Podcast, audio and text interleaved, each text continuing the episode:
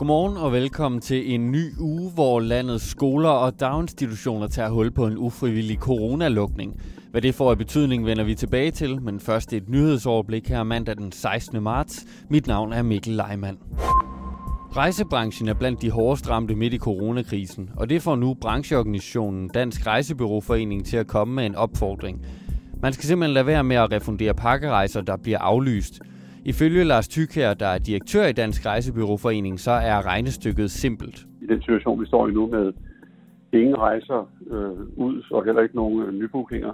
Det korte historie er, hvis det er sådan, det hele skal betales ud nu, nu så er der simpelthen ikke flere penge i kassen til at rejse kan bruge til. Direktøren anslår, at det vil koste selskaberne over 1 milliard frem mod midten af april, hvis man skal refundere aflyste rejser. Et møde med Erhvervsministeriet søndag, hvor man skulle se på muligheden for støtte fra regeringen, kastede i første omgang ikke noget af sig. Til gengæld er der måske støtte på vej til andre trængte. Enhedslisten foreslår nu en økonomisk hjælpepakke til vikarer, løst ansatte, selvstændige og arbejdsløse. Det skyldes ifølge partiets politiske ordfører, Pernille Skipper, at de grupper ikke er omfattet af den aftale, regeringen allerede har lavet med arbejdsmarkedets parter. Der er to grupper, som virkelig ikke er til godset i det, øh, regeringen er kommet med i dag. Så vi foreslår nogle løsninger, som også kan tilgodese de grupper. Støtten skal blandt andet sørge for, at man er sikret en form for ydelse, indtil krisen har lagt sig, mens man heller ikke skal bruge af sin dagpengeret. I USA har den amerikanske centralbank atter sænket renten for at hjælpe den amerikanske økonomi. Det sker for anden gang på bare 12 dage, at USA's Federal Reserve sænker renten. Det skete søndag nat dansk tid, og det sker især for at inspirere bankerne til at låne penge ud til både virksomheder og forbrugere.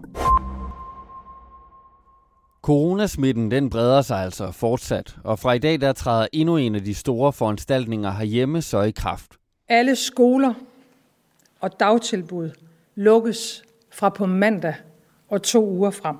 Og i en tid, hvor det måske kan være lidt svært at fange alle informationerne i nyhedsstrømmen, så ser vi lige på, hvad de her lukninger i praksis betyder. Overordnet er børnepasningen i daginstitutionerne primært for dem, der udfylder såkaldt kritiske arbejdsfunktioner, som ikke kan klares hjemmefra. Det er læger, det er sygeplejersker, politifolk og den slags. Og så er der skolerne, hvor situationen er lidt anderledes. For selvom vi taler om skolelukninger, så fortsætter undervisningen altså i videst muligt omfang. Det har jeg talt med Jakob Bundsgaard, der er borgmester i Aarhus og formand for Kommunernes Landsforening om.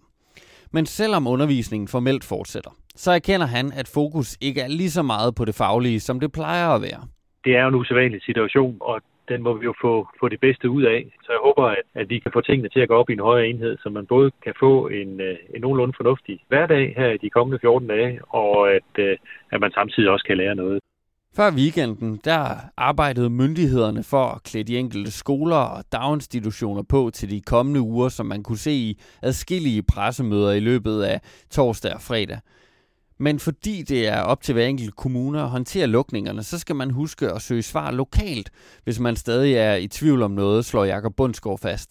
Så er det øh, gennem de kanaler, man, man kender, øh, Aula eller øh, forældreintra, eller hvad det nu er, og så kommunernes hjemmeside, både i forhold til, øh, til nødpasning og en stribe andre spørgsmål. Der er der svar på hjemmesiderne. Og han får opbakning fra Janne Jacobsen, der er skoleleder på Tove Ditlevsen skole i København.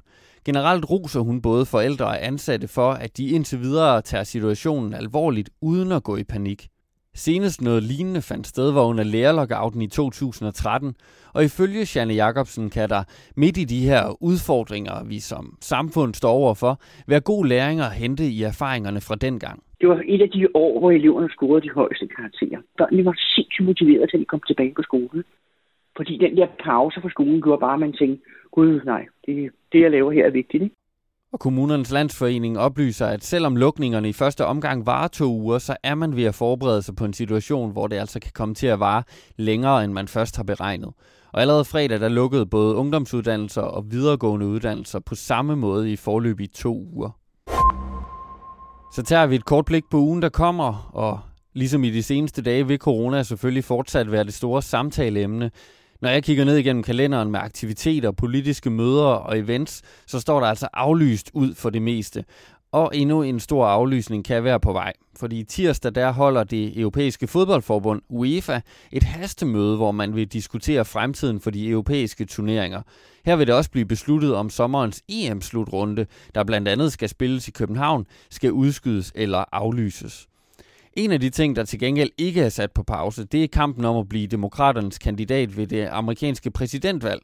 Flere stater skal tirsdag vælge deres foretrukne kandidat i kapløbet, der altså står mellem Joe Biden og Bernie Sanders. Og mens løbet ikke er helt kørt for Sanders, så er Biden fortsat den store favorit ovenpå en række store sejre i de seneste uger. Og endelig så holder EU's indrigs- og sundhedsminister i dag kl. 11 et telefonmøde, hvor de skal diskutere, hvordan man kan koordinere coronaindsatsen på tværs af Europa. Her vil Danmark være repræsenteret ved sundhedsminister Magnus Heunicke og indrigsminister Astrid Krav. Et blik på DMI's hjemmeside fortæller os, at de østlige egne først på dagen får skyet vejr og lidt regn, men ellers så bliver det tørt med mulighed for lidt sol. Temperaturen den kommer til at ligge mellem 7 og 10 grader, og vinden den bliver svag til jævn fra sydvest og vest, med stedvis op til frisk vind. Du har lyttet til nyhedsoverblikket denne mandag den 16. marts. Ha' en god dag.